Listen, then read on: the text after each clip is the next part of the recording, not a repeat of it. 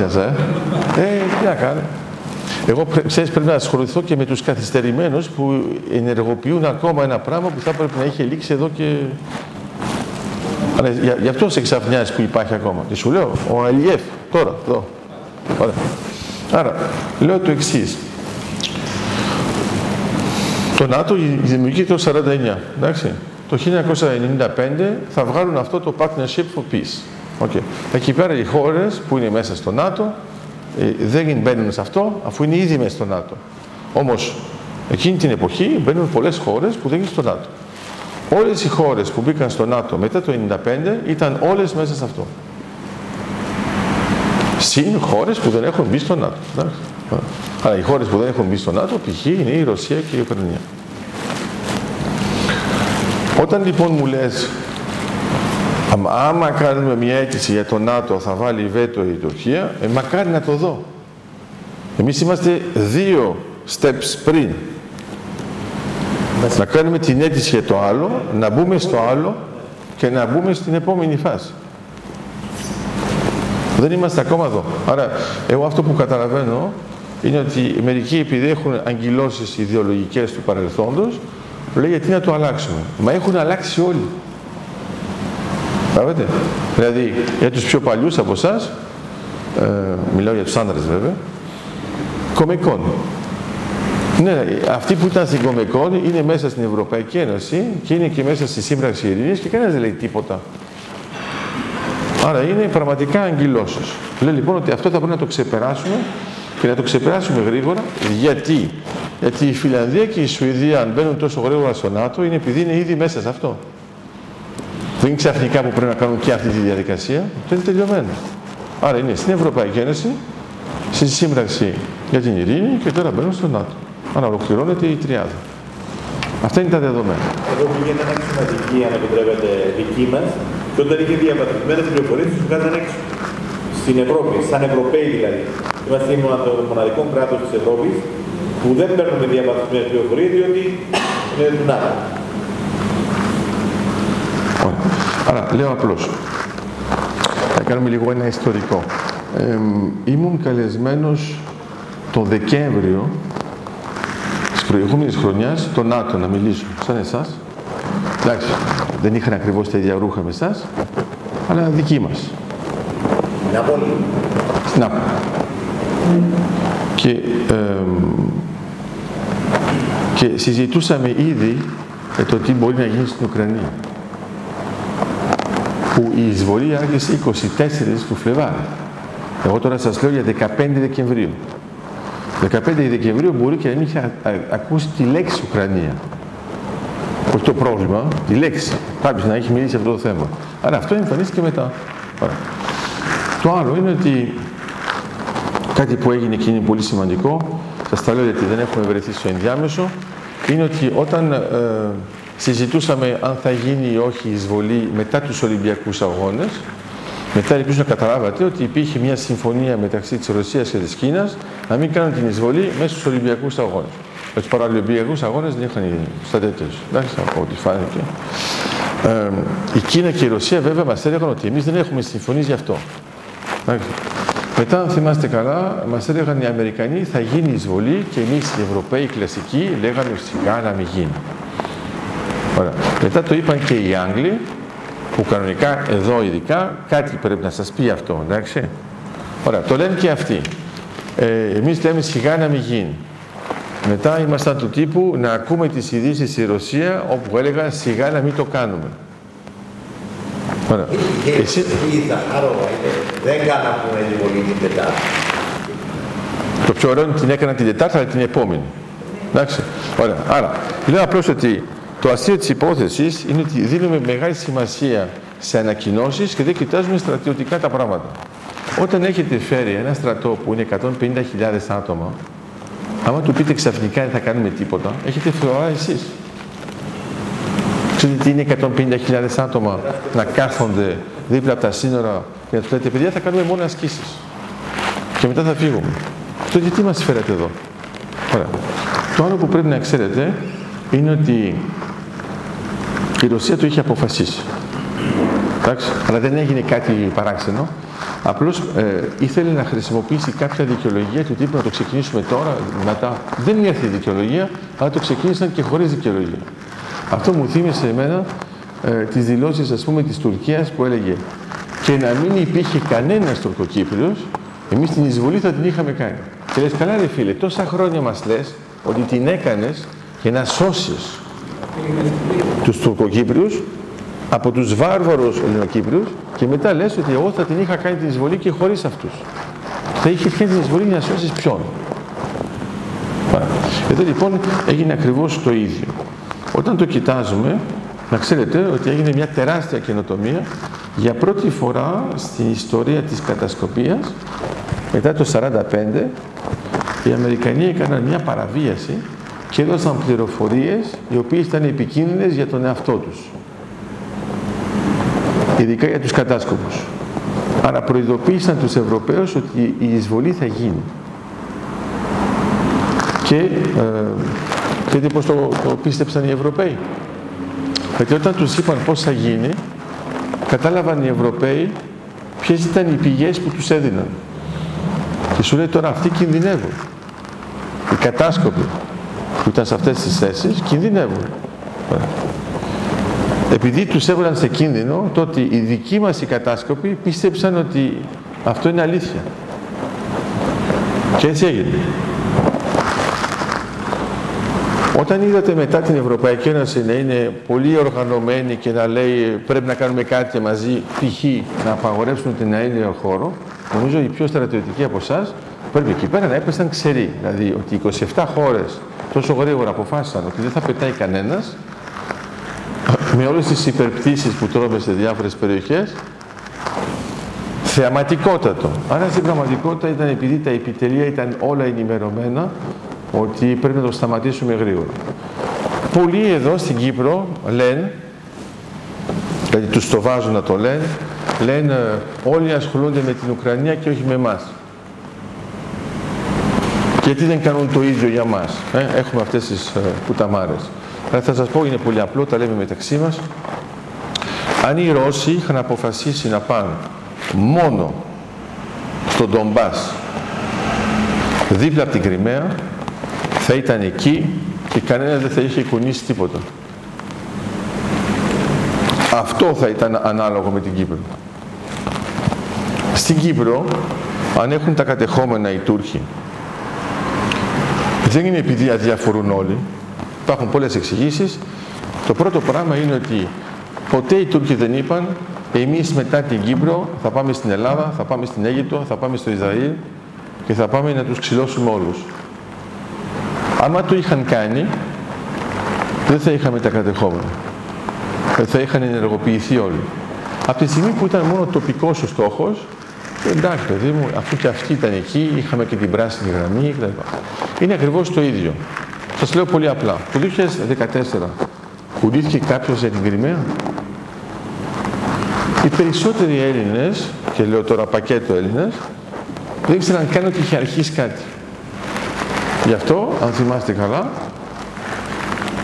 όταν άρχισε τώρα το 2022, πολλοί είπαν «Α, έχουμε εισβολή». Μα ήταν η δεύτερη. Άρα για μας είναι Ατήλα 1 και Ατήλα 2, Ατήλα 1 2014, Ατήλα 2 2022.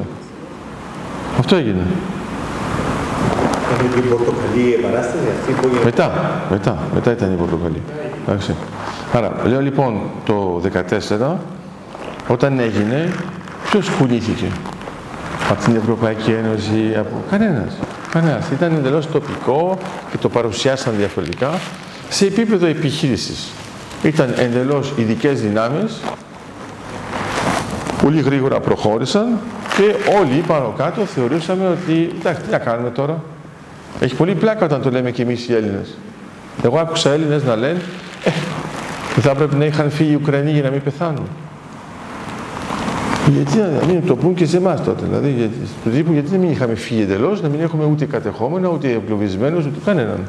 Θα είχαμε πάει για βόλτα, θα είχαν έρθει αυτοί, θα είχαν εγκατασταθεί. Δηλαδή, και τα λέμε εμείς. Όταν λοιπόν γίνεται αυτό το πράγμα, πρέπει να καταλάβετε το εξής. Ε, δυστυχώς για τους Ρώσους, τους στρατιώτες μιλάω, ε, τεράστια παραπληροφόρηση. Τους έχουν πει ότι άμα χτυπήσουν το Κίεβο, τελειώσαν τα πράγματα και φεύγουν. Εμείς, οι Ευρωπαίοι, και ειδικά ε, οι Έλληνες, λέγαμε ότι ε, εντάξει, σε δύο-τρεις μέρες τι να κάνετε το άλλο, δεν είναι να βοηθήσουμε, τέλειωσε το θέμα σας. Παρακάτω κρίμα, αλλά τι θες να κάνουμε. Και μετά ξαφνιαστήκαμε.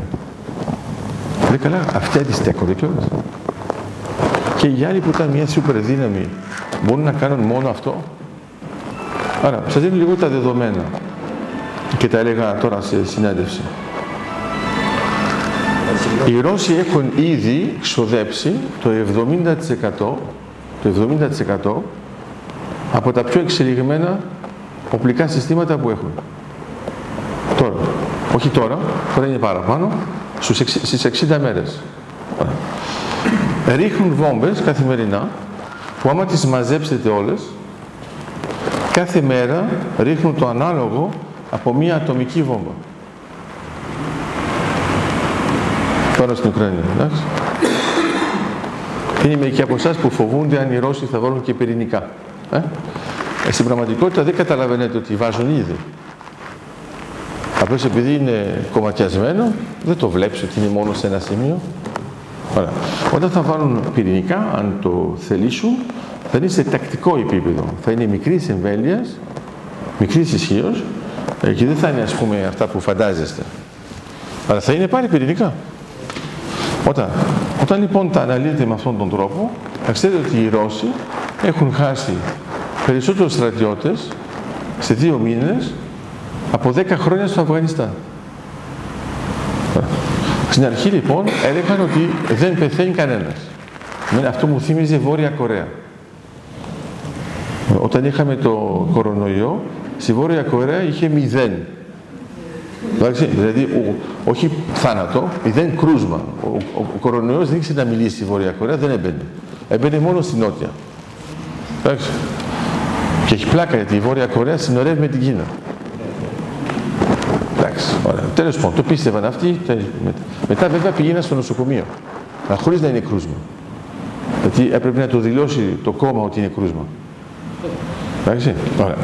Άρα, όταν το βλέπετε με αυτόν τον τρόπο, τι βλέπετε; Βλέπετε ότι στην πραγματικότητα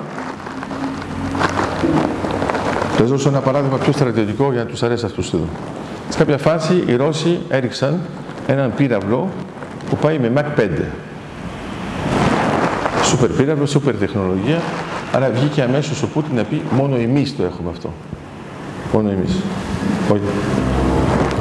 Ε, είναι λάθος. Είναι λάθος. Έτσι, φέτος το έχουν κάνει ήδη τη δοκιμή και οι Αμερικανοί. Το θέμα δεν είναι αυτό. Όταν παίρνεις ένα σούπερ πύραυλο που πάει με αυτές τις σούπερ ταχύτητες για να κλειδώσεις ένα στόχο που είναι ακίνητο, είναι γελίο, ξέρετε γιατί; Ο πύραυλος κοστίζει πολύ περισσότερο από, τον, από το στόχο. Δηλαδή είναι σαν να έχετε ας πούμε ένα τεθωρακισμένο που ρίχνει πάνω σε έναν του πεζικού που είναι μόνος. Και του ρίχνει. Και μετά λέει τον πέτυχα. Γελάς Νίκο, αυτό είναι το γελίο της υπόθεσης. Άρα λέω απλώς ότι ε, ακόμα και σε αυτό το επίπεδο δεν λειτουργούν. Ένα άλλο πράγμα που είδατε. Ναι. Συγγνώμη που διακόπτουμε κιόλα, αλλά γίνονται δύο σοβαρά ερωτήματα. Πρώτον, υπήρχε κάποιος που περίμενε από τον Πούτιν τέτοιο στρατηγικό λάθος; Εννοείς από εμάς; Ναι. Όχι, εμείς λέγαμε ότι ήταν αίτητος, ότι δεν κάνει ποτέ λάθος. Υπήρχε κάποιος στην παγκόσμια σκακέρα που μπορούσε να φανταστεί. Γιατί αν όντως έπαιρνε τον Ντομπάς και έμενε ως εκεί θα δούμε. Σωστά, αυτό λέω. Και γάτα, άρα η κίνηση να πάρει όλη την Ουκρανία είναι στρατηγικό λάθο. Σωστά. Υπήρχε λοιπόν κάποιος που έβλεπε αυτό το πράγμα να συμβαίνει. Όχι. Και αν θέλετε να το εξηγήσω λίγο πιο ψυχολογικά, και συγγνώμη, και η δεύτερη ερώτηση, υπήρχε κάποιος που γνώριζε την πραγματική ποιότητα, η κάθετος ικανότητα των ρωσικών ενόπλων δυνάμεων; Σε- Στον βαθμό που το γνωρίζουμε τώρα, κανένας. Να ξέρεις ότι ε, μέσα σε δύο μήνες κάναμε 20 χρόνια κατασκοπίας. Πολύ απλά. δηλαδή. Περίμενε, περίμενε. Λέω για, για το πρώτο. Ε, αυτό που μπορεί να σας ξαφνιάσει είναι να ξέρετε ότι αυτό το τεράστιο λάθος οφείλεται στον κορονοϊό. Απομόνωση; Όχι, ναι. Ήταν απομονωμένος ο Πούτιν και δεν, είχε, δεν δεχόταν κανέναν δίπλα του. Δεν υπήρχε κανένας στο επιτελείο να του πει: Ξέρεις, δεν είναι ανάγκη να το βάζεις εδώ, είναι λίγο επικίνδυνο, άστο εκεί. Όχι, αυτός μόνος του. Άρα, Ο υπεύθυνο σε εκείνο το δημοσιοποιημένο βίντεο Του να. είχε να του πει ο ε, κατασκοπία να του δώσει μια ευκαιρία. Καγκίμπε. Πού να το, ο καημένος αυτό ήταν πολύ αργά. Εγώ σας λέω πριν. Πριν από αυτά, πριν από αυτά ε, είχαμε δει ήδη από εμάς, Ευρώπη και Αμερική, ότι έπαιρνε από, αποφάσεις που δεν ήταν θεμελιωμένες στρατιωτικά. Άρα στο μυαλό του, στο μυαλό του είναι όλο αυτό είναι μια τεράστια εκδίκηση για το τι έγινε το 89 και το 91. Ωραία. Και λέει λοιπόν, ε, εμάς μας ταπεινώσατε, τώρα θα εκδικηθούμε και θα πάρουμε το πρώτο παράδειγμα την Ουκρανία, μετά μπορεί να πάρουμε τη Μολδαβία, μετά θα πάρουμε τη Φιλανδία κτλ. Το θέμα είναι ότι στις αναλύσεις κανένας δεν ήξερε ακριβώς ε, τα μεγέθη, την εμβέλεια και την ισχύ του ρωσικού στρατού γιατί υπήρχε πολλή παραπληροφόρηση σε όλα τα επίπεδα. Πάνω κάτω τον βλέπαμε πιο πολύ στις παρελάσεις, 9 Μαΐου, αλλά σε πραγματικά δεδομένα με α- αληθινό πλεισμό και αληθινές, ε, ε, πώς να το πω, εξωτερ, εκτοξεύσεις, δεν είχαμε πολλά δεδομένα. Εδώ τώρα τι γίνεται; Συρία, Γεωργία, Τσετσενία, δεν Δεν, δεν, ε, υπάρχει κάτι πολύ απλό που είναι γενικό για τη Ρωσία.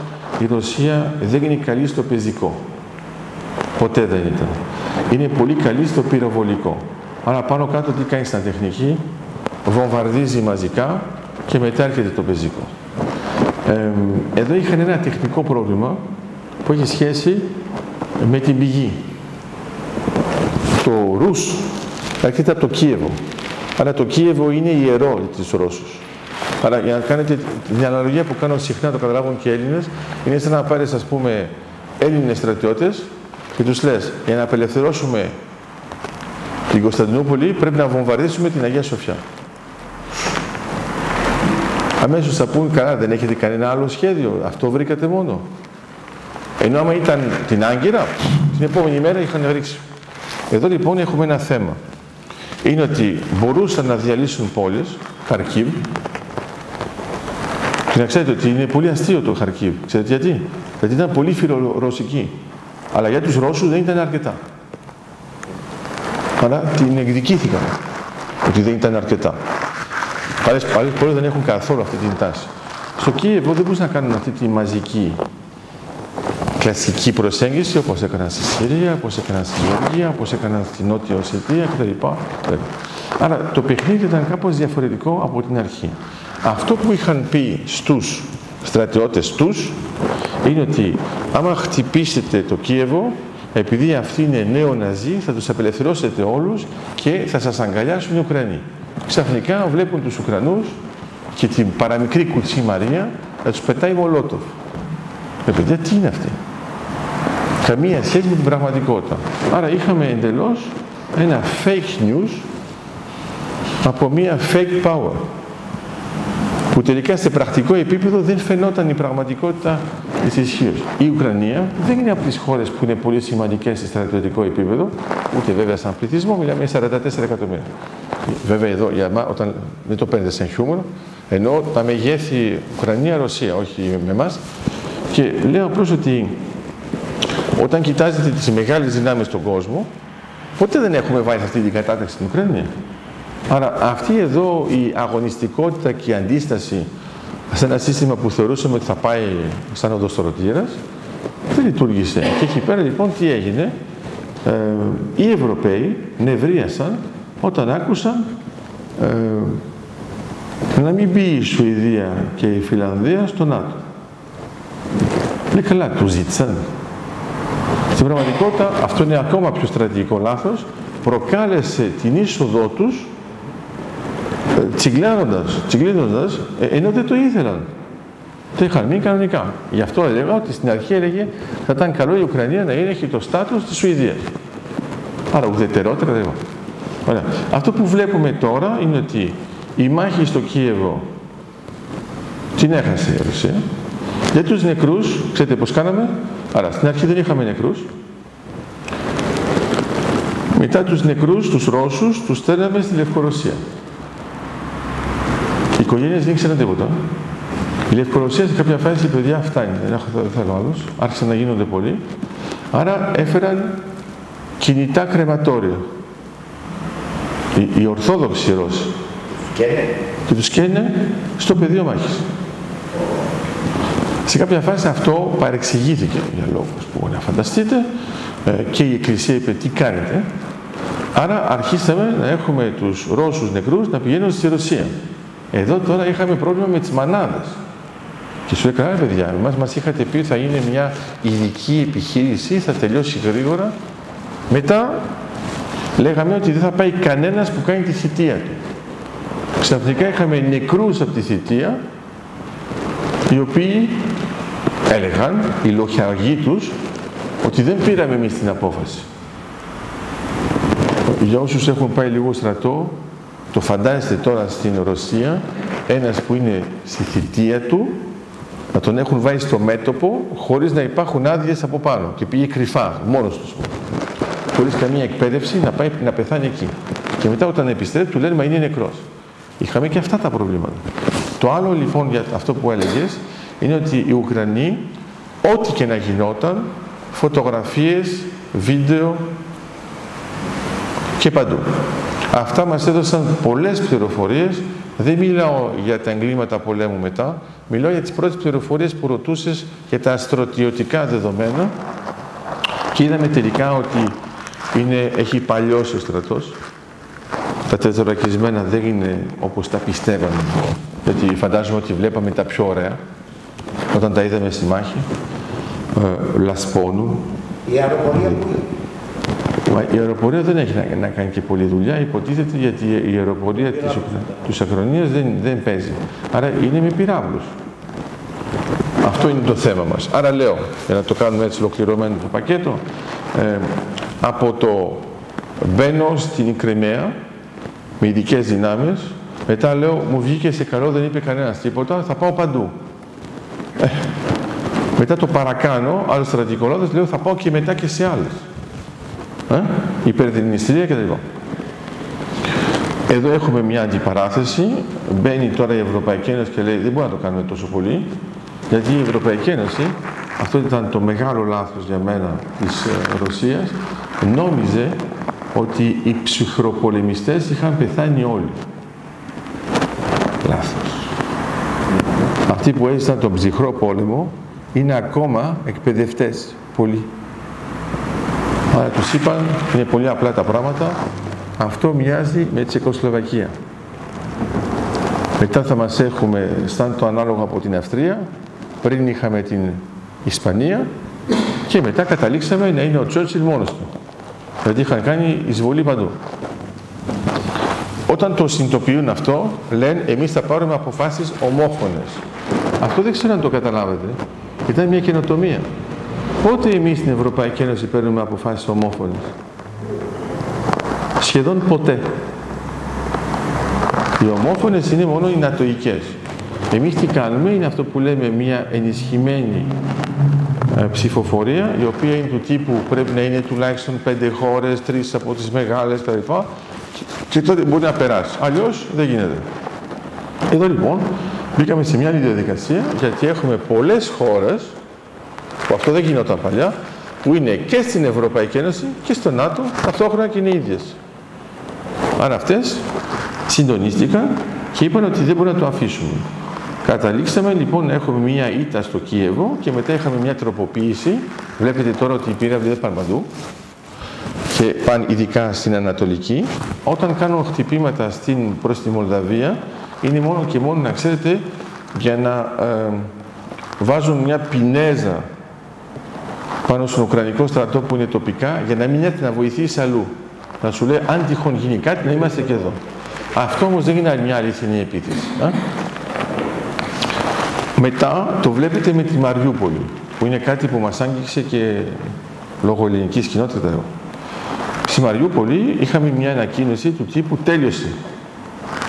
Ωραία, εγώ ρωτάω κάτι πολύ απλό. Όταν τέλειωσε, γιατί συνεχίζει να ρίχνει βόμβες; Ε, μάλλον δεν τέλειωσε τελώς. Μόνο στο εργοστάσιο είναι. Ε, ναι, αλλά άμα δεν έχει το εργοστάσιο. ε,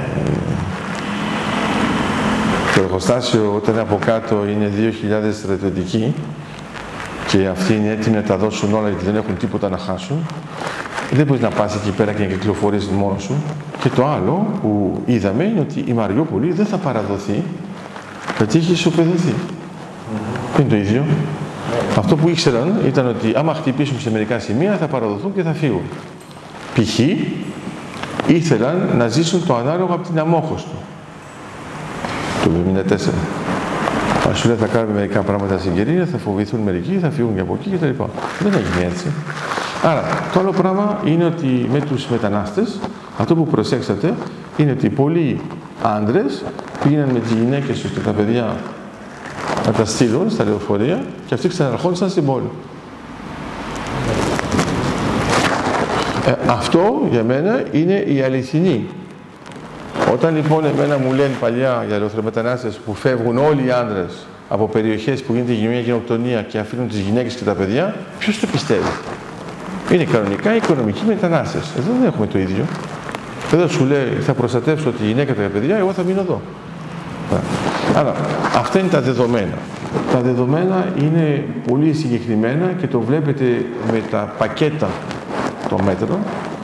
Ε, δυστυχώς, δυστυχώς, γιατί η Ρωσία ε, θα υποστεί περισσότερα εξαιτίας του Πούτιν. Άρα, εγώ δεν έχω τίποτα εναντίον των Ρώσων, εντάξει, αλλά εδώ μην μπερδευτούμε, έχουμε πολλούς Ρώσους που είναι εναντίον αυτής της εισβολής και θεωρούν ότι δεν πρέπει να γίνει. Και έχουμε τους άλλους που δεν έχουν ιδέα τι γίνεται, γιατί τα κανάλια τους λένε μόνο το ίδιο πράγμα.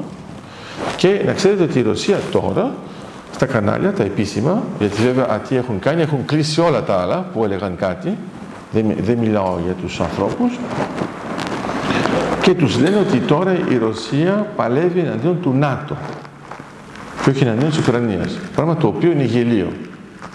Εντάξει, γιατί θα το είχαμε πάρει μπρέφα.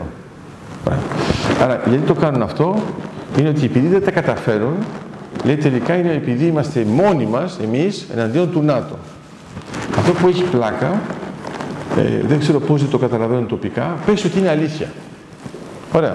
Ε, κάνε μια απόσυρση, μπες μέσα ξανά στη Ρωσία και άστο. Αφού δεν σου βγήκε. Τι θα κάνει το ΝΑΤΟ, θα μπει μέσα; Υπάρχει, δηλαδή θέλουν ας πούμε οι Νατοικοί να μπουν μέσα. Κανένας δεν το θέλει. Ωραία. Τώρα, λοιπόν, για να πούμε τα θετικά, για να μην ευριάσετε. Σε βάθος χρόνου θα λυθεί. Θα λυθεί με την ήττα της Ρωσίας.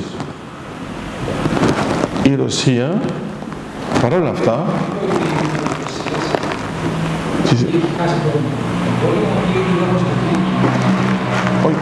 όχι, θα κάνει και τα δύο. Στην πραγματικότητα δεν είναι πόλεμος, είναι εισβολή. Μην σε ξαναπιάσω, γιατί αλλιώς και για εδώ θα μου πεις ήταν ο πόλεμος εδώ. Έχει κηρύξει πόλεμο; Όχι. τότε τι πόλεμος; Είναι ειδική στρατιωτική επιχείρηση. Ωραία. Ε, άρα δεν έχει πόλεμο. Αυτό να ξέρεις θα, το, θα το χρησιμοποιήσουν. Θα πούνε δεν χάσαμε το πόλεμο. Ήταν απλώς μια ειδική στρατιωτική επιχείρηση. Τέλειωσα. Είναι, μήπως είναι σαν άμυνα για κατηγορίες εγκλημάτων πολέμου; Όχι, όχι, όχι. Να ξέρεις ότι τις κατηγορίες εγκλημάτων πολέμου θα τις έχουν ούτως ή άλλως γιατί δεν έχουμε ανάγκη να έχουμε πόλεμο για εγκλήματα πολέμου. Αυτό είναι το θέμα. Είναι το ίδιο με τη γενοκτονία. Και αυτό που έχει μεγάλη σημασία και θα είναι και αυτό ένα κόστος, το Διεθνές Ποινικό Δικαστήριο, που είναι πολύ σπάνιο να το κάνει αυτό, έχει στείλει ήδη επιτροπή που ελέγχει τι γίνεται. Αυτό κανονικά όλοι τελειώνουν, περιμένουν να τελειώσει η σύραξη και μετά πάνε οι επιτροπές, δεν πάνε πριν. Ε, τώρα πάνε πριν. Και αυτό που έγινε από τις περιοχές που απελευθερώθηκαν, τα είδαμε. Είδαμε τις δορυφορικές εικόνες, είδαμε τους ανθρώπους, τα έχετε δει με το ποδήλατο. Ε; Άρα έχει πολύ πλάκα γιατί τα μέσα της Ρωσίας έλεγαν ότι αυτά είναι fake. τα είχαν κάνει οι Ουκρανοί. Ε, μετά βγήκαν οι δορυφορικές εικόνες και είπαν «Μα αυτά ήταν εδώ από πριν». Τάδε μέρα, τάδε μέρα, τάδε μέρα. Την επόμενη, την προηγούμενη δεν ήταν. Ωραία. Άρα το λύσαμε και αυτό. Λέω λοιπόν για το κόστος που λες. Ε, μια παρατήρηση. Όχι, όχι, περίμενε. Εσύ είσαι... Ε, περίμενε να κάνει και καμιά άνθρωπος. Είναι και ο τεχνικός. Αν θες να μου κόψεις το μικρόφωνο, άμα δεν το απαντήσω. Πες του, πες του. Λοιπόν, άρα, ε, πρώτον, πρώτον, η, ε, η ήττα υπάρχει ήδη και το είδαμε και στις 9 Μαΐου που δεν μπόρεσε να ανακοινώσει τίποτα. Ενώ όλοι περιμέναμε, λόγω της επαιτίου, να πει κάτι. Αναγκάστηκε να μιλήσει ακόμα και για νεκρούς. Που αυτό για το ρωσικό σοβιετικό πνεύμα ήταν εντελώς εξωγήινο. Άρα η ήττα σαν ε, υπερδύναμη είναι ότι μετά από αυτό η Ρωσία είναι δύναμη και όχι υπερδύναμη. Σε οικονομικό επίπεδο θα είναι μια μικρή δύναμη. Το ρούβλι έχει ξεφτυλιστεί. Τελώς. Άρα είχε κάποια εικόνα πριν, δεν υπάρχει. Άρα τώρα δεν έχουμε πια καμία εικόνα που να μπορεί να το υποστηρίξει. Όλα αυτά θα μπορούσαμε να πούμε ότι είναι πολύ αρνητικά. Ναι, είναι πολύ αρνητικά, ειδικά για τον ρωσικό λαό. Θα αποσυρθούν κιόλας. Δεν μιλάω για την τροπή που θα έχουν οι στρατιώτες. Το ξεχνάμε αυτό, θα τους μείνει μια μεγάλη ρετσινιά. Αυτό που έχει σημασία είναι ότι εγώ το βλέπω πολύ πιο πέρα. Πολύ πιο πέρα θα πρέπει να κρατήσουμε επαφές με τους Ρώσους γιατί δεν πρέπει να αφήσουμε τους Ρώσους να πάνε μαζί με τους Κινέζους. να απομονωθούν. Να απομονωθούν από ποιον; Από τις σχέσεις με την Ευρώπη, με τις σχέσεις... Όχι, όχι, όχι, όχι. Άλλο λέω, άλλο λέω. Το να απομονωθούν δεν, δεν είναι απο, απομονώνεσαι από μόνος σου. Δηλαδή, όταν θες να, είσαι, ε, να πας ερημίτης, εντάξει. Ε, η Ευρωπαϊκή Ένωση, η Ευρώπη στο σύνολό της, έχει πολλές σχέσεις πολιτιστικές με τη Ρωσία. Δεν είναι κάτι παράξενο. Απλώς εμείς αυτό που φοβόμαστε δεν είναι αυτό. Είναι ότι με ατά από αυτό να μην πάνε να κολλήσουν πάνω στην Κίνα. Ωραία. Ε,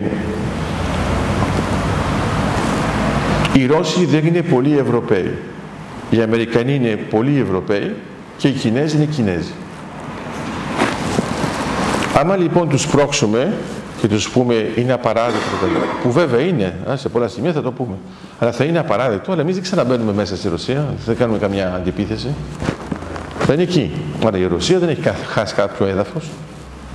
Η εδαφική ακαιρεότητα δεν έχει, έχει κανένα πρόβλημα. Το πρόβλημα ποιο είναι; Είναι ότι την προσεγγίζει η Κίνα, αλλά η Κίνα παίζει ένα έξυπνο παιχνίδι, το οποίο βέβαια δεν το αναλύουν ούτε οι αριστεροί ούτε οι δεξιοί και εδώ. Η Κίνα δεν λέει εγώ είμαι μαζί σου. Λέει εγώ δεν είμαι εναντίον σου. Άρα στα Ηνωμένα Έθνη ψήφισαν ουδέτερο. Βέβαια το να ψηφίσεις ουδέτερο όταν 93 χώρες ψηφίζουν κατά είναι ήδη ότι είσαι λίγο θετικός αλλά δεν θες να εκτεθείς. Ένα πολύ απλό λόγο. Οι Κινέζοι δεν είναι ηλίθιοι. Οι Κινέζοι είδαν ότι αυτό που ετοίμασταν οι Ρώσοι δεν ήταν καλό. Και τώρα μην μου πείτε ότι είναι αντιπαράθεση Δύση Ανατολή. Οι Κινέζοι είναι κανονικοί κομμουνιστές της Σούπερ Ανατολής και ξέρουν ακριβώς που είναι η Ρωσία. Το είδαν ότι το πρόγραμμα δεν λειτουργήσε και το περίμεναν να δουν πώς θα πάει, γιατί τους ενδιαφέρει πάρα πολύ το ανάλογο Ταϊουάν. Αλλά δεν, δεν κοίταζαν σαν παρατηρητές των Ηνωμένων Εθνών και λένε είναι καλό, δεν είναι καλό. Καμία σχέση. Κοίταζαν για να δουν πάει αυτό το πράγμα ή δεν πάει. Και ήθελαν επίσης να δουν πώς θα ενεργοποιηθούν οι άλλοι. Άρα ήταν, αν θέλετε, ένα crash test για να δούμε οι Ευρωπαίοι θα το κουνήσουν το δαχτυλάκι τους ή πάλι θα πούν θα το πάμε διπλωματικά κτλ. δικαστικά. Οι Αμερικανοί θα κουνήσουν το δαχτυλάκι τους. Και τώρα βλέπουμε ότι όλοι κουνήθηκαν. Τότε η Κίνα άρχισε να λέει εντάξει, εγώ θα πάρω λίγο ενέργεια. Δηλαδή σύμμαχος του κερατά, τίποτα. Εντάξει. Το άλλο είναι ότι οι μεγάλοι καταναλωτές είμαστε εμείς. Άρα η Κίνα και να θέλει να καταναλώσει αυτό που καταναλώνουμε δεν φτάνει. Άρα η, στην πραγματικότητα η Ρωσία βρίσκεται με πολύ φυσικό αέριο και πετρέλαιο χωρίς να μπορεί να το πουλήσει σε κάποιον. Αν θέλετε να το κάνετε εσείς σε πραγματική αξία, Φανταστείτε κάποιον που σας έχει πάρει το σπίτι, επειδή χρωστούσατε κάτι, και τότε μπορεί να το πουλήσει. Ε, δεν έχει χρήματα, δεν έχει αριστότητα, δεν έχει τίποτα. Έχει απλώς ένα σπίτι ενδιάμεσο. Εδώ λοιπόν είναι το ίδιο. Άρα λέω λοιπόν ότι εμείς σε βάθος χρόνου δεν πρέπει να ξεχάσουμε τα πολιτιστικά στοιχεία και θα πρέπει να τους βάλουμε πακέτο και να τους πρόξουμε με τους Κινέζους.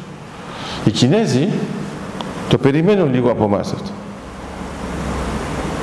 Δηλαδή, οι Κινέζοι δεν θέλουν να πάνε πιο κοντά στους Ρώσους, αλλά άμα τους φέρουμε τους Ρώσους πιο κοντά, τέλεια. Και αυτό είναι ένα επικίνδυνο παιχνίδι που δεν πρέπει να παίξουμε. Και γι' αυτό λέω ότι ε, η θέση μας είναι πολύ ξεκάθαρη, είναι μια εισβολή, είναι μια βάρβαρη εισβολή, είναι πράξεις εγκλημάτων πολέμου, ακόμα και γενοκτονίας. Είδατε ότι ο Καναδάς το αποφάσισε επίσημο, είδατε το έκαναν το ανάλογο οι βαλτικές χώρες και θα ακολουθήσουν και άλλες χώρες. Και ένα άλλο πράγμα, και αυτό είναι μεγάλο κόστος, Τώρα πολλοί κάνουν αναλογίες με το τι έγινε το 32-33. Τη γενοκτονία των Ουκρανών με 7 εκατομμύρια θύματα. Αυτό ήταν κάτι που η Σοβιετική Ένωση δεν ήθελε να το συζητάμε. Πότε το; 1932-1933. Η γενοκτονία των Ουκρανών από τους Σοβιετικούς. Ναι, ο τεχνητός λοιμός, ακριβώς. Αυτό θέλει να πει η Γολοντομό. Άρα, τώρα, τώρα, οι, ε, οι, οι Ρώσοι οι Βύχοι πόσους τόνους έκλεψαν από τους Ουκρανούς; Τόνους. Για σιτάρια. Σιτά.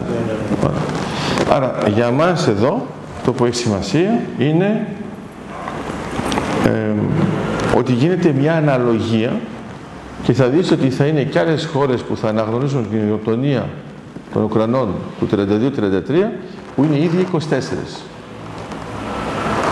Άμα θέλετε να δείτε μια αναλογία, είναι όταν οι Αζέροι μπήκαν στο Αρτσάχ και η Τουρκία βοήθησε, κόστος,